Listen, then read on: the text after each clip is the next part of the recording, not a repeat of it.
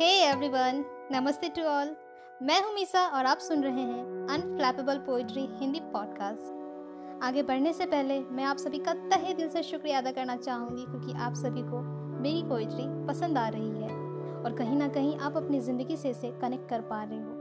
And really it means a lot to me for sure आज का episode बहुत ही स्पेशल है not only for me but obviously for you all guys In this materialistic world, it is very tough task to express your emotions. और आमतौर पर हम सब चाहे अनचाहे हमारे चाहने वालों का दिल दुखाते हैं उन्हें दुख पहुंचाते हैं। चाहे वो हमारे पेरेंट्स हो भाई बहन फ्रेंड्स या रिश्तेदार। और सबसे अजीब बात जब हमें एहसास होता है तो हम ज़ाहिर भी नहीं कर पाते। हम हमारे माता पिता चाहने वालों से बहुत प्यार करते हैं और उनकी इज़्ज़त करते हैं। मगर हमारी सेंसलेस बेवकूफ़ी हमें उनसे दूर कर देती है।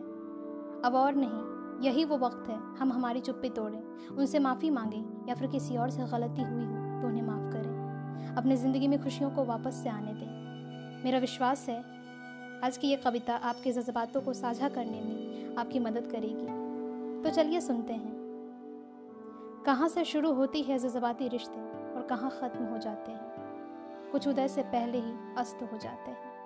ना जाने क्यों कुछ सही करने में बहुत कुछ गलत हो जाते हैं। अनजाने ख्वाब खुद दिखते हैं और खुद ही टूट जाते हैं। आखिर हम ये सब क्यों नहीं समझ पाते हैं?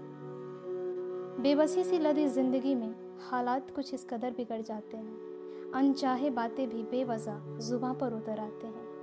कद्र जिसकी करनी होती, हम उसी का दिल दुखाते हैं। बेवकूफ़ी की हदें पार कर मसला समझने से पहले हम फैसला सुनाते हैं। आखिर हम ये सब क्यों नहीं समझ पाते हैं? जिसे हमें हंसना सिखलाया, हम उसी को रुलाते हैं।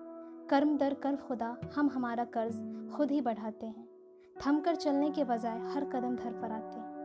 खुदगर्जी के अंधियारे में मायूसी का धुआँ फैलाते हैं। आखिर हम ये सब क्यों नहीं समझ पाते हैं?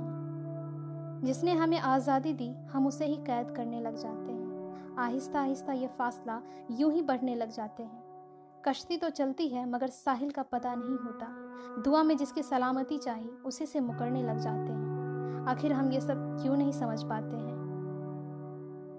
अलविदा लेने से पहले मैं चाहूँगी सारे गिले सिक पे भुलाकर आप अपने चाहने वालों तक इसे ज़रूर पहुंचाएँ और ज़िंदगी को खूबसूरत बनाएँ। Thank you so much for your time stay well stay tune